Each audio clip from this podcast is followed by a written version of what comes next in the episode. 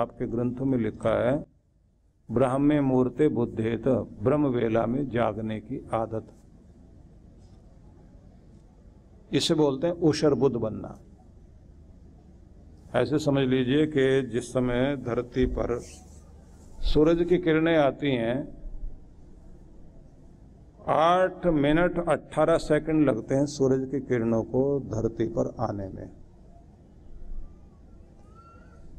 तो सूर्योदय का समय निश्चित है ही, पर आश्चर्यजनक बात यह है कि जो ब्रह्म मुहूर्त होता है वो 3 बजकर 40 मिनट से 42 मिनट से शुरू होता है। मतलब 4 बजने से लगभग 18 से लेकर 20-22 मिनट पहले सूरज का प्रभाव धरती पर आना शुरू होता है। और 4 बजे जैसे आप उठे तो देव शक्तियों का प्रभाव पूरे ब्रह्मांड में उस समय दिखाई देने लगता है। उस समय एक संतुलन दिखाई देता, हवा का भी, आर्द्रता का, ऑक्सीजन का प्रभाव, सूरज की किरणों का प्रभाव, और उस समय एक ताजगी और जागृति पूरे विश्व को मिल रही होती है।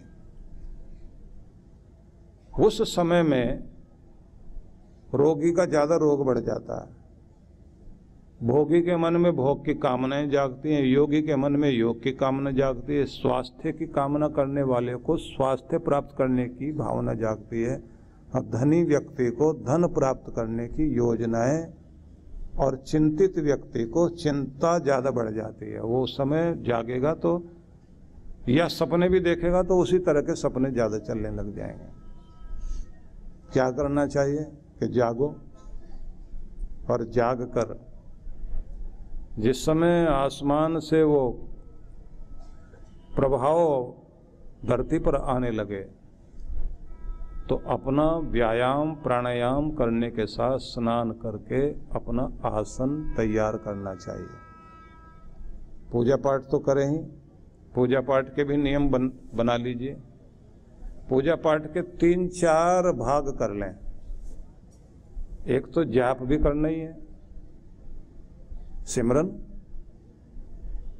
दूसरा स्मरण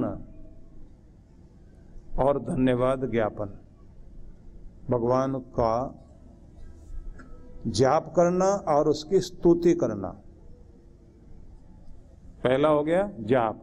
जाप का नियम तज्जपस तदर्थ भावनम, जैसे जाप कर रहे हैं वैसी भावना बनाना। दूसरी चीज हो गई स्तुति, सिमरन करना, भगवान के संकीर्तन में जाना, भगवान के कृपाओं को याद करके धन्यवाद करना। ये हो गई स्तुति। थोड़ा बारीकी से समझ लीजिए, क्योंकि जो महत्वपूर्ण बिंदु हैं वो तो अच्छे से समझने चाहिए। स्तुति कहते हैं ना तारीफ करने को, भगवान की तारीफ, गुणगान करना। कैसे? भगवान के गुणों को याद कीजिए, क्या है वो, दयालु, कृपालु, पतित पावन, दाता, संकट मोचक। इस तरह के शब्द तो याद होते हैं सबको, उन्हीं को याद करिए। तू मेरा रक्षक है, तू मेरा दाता, तू मेरे संकटों को मिटाने वाला संकट मोचक तू ही है, मेरी झोली भरने वाला मेरा दाता तू ही है। जब कोई नहीं होता तो ही होता, कोई काम आए ना आए लेकिन तू जरूर काम आता है, सारे रिश्ते तो तेरे से ही हैं भगवान, तू ही पतित पावन है, गिरे हुए को भी संभालने वाला तू ही है, तू ही सर्वशक्तिमान है, तुझसे बढ़कर शक्ति दुनिया में किसी की नहीं है।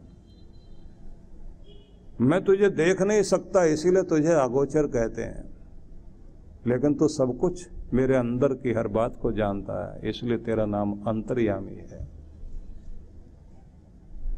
जैसे हर बात माता पिता को नहीं बता सकते लेकिन दोस्त को बता सकते हैं, तो सखा भी तू ही है, जन्म देने वाला, माता पिता भी तू ही, और मुझे ज्ञान देने वाला और सही दिशा में चलाने वाला मेरा सद्गुरु भी तू ही, और इसी सब चीज़ों को कहते कहते ज्योति स्वरूप तू है, ज्ञान स्वरूप तू है, आनंद स्वरूप तू है, ये सब गुण याद कर रहे हैं आप।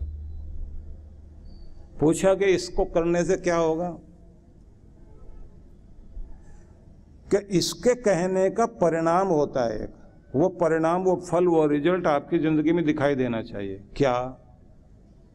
प्रेम प्रीति लगाओ भगवान से जाग जाए, इतना कि उसका नाम कहते कहते गदगद हो जाओ और कहो मैं उस प्यारे परमात्मा का नाम जपने लगा हूँ जो मेरे हृदय में बसा हुआ, मेरी हर बात को जानता है और उसके बाद भी मुझे प्यार करता है, ऐसा मेरा सगा और ऐसा मेरा सखा, मैं उसका सहारा लेने लगा हूँ।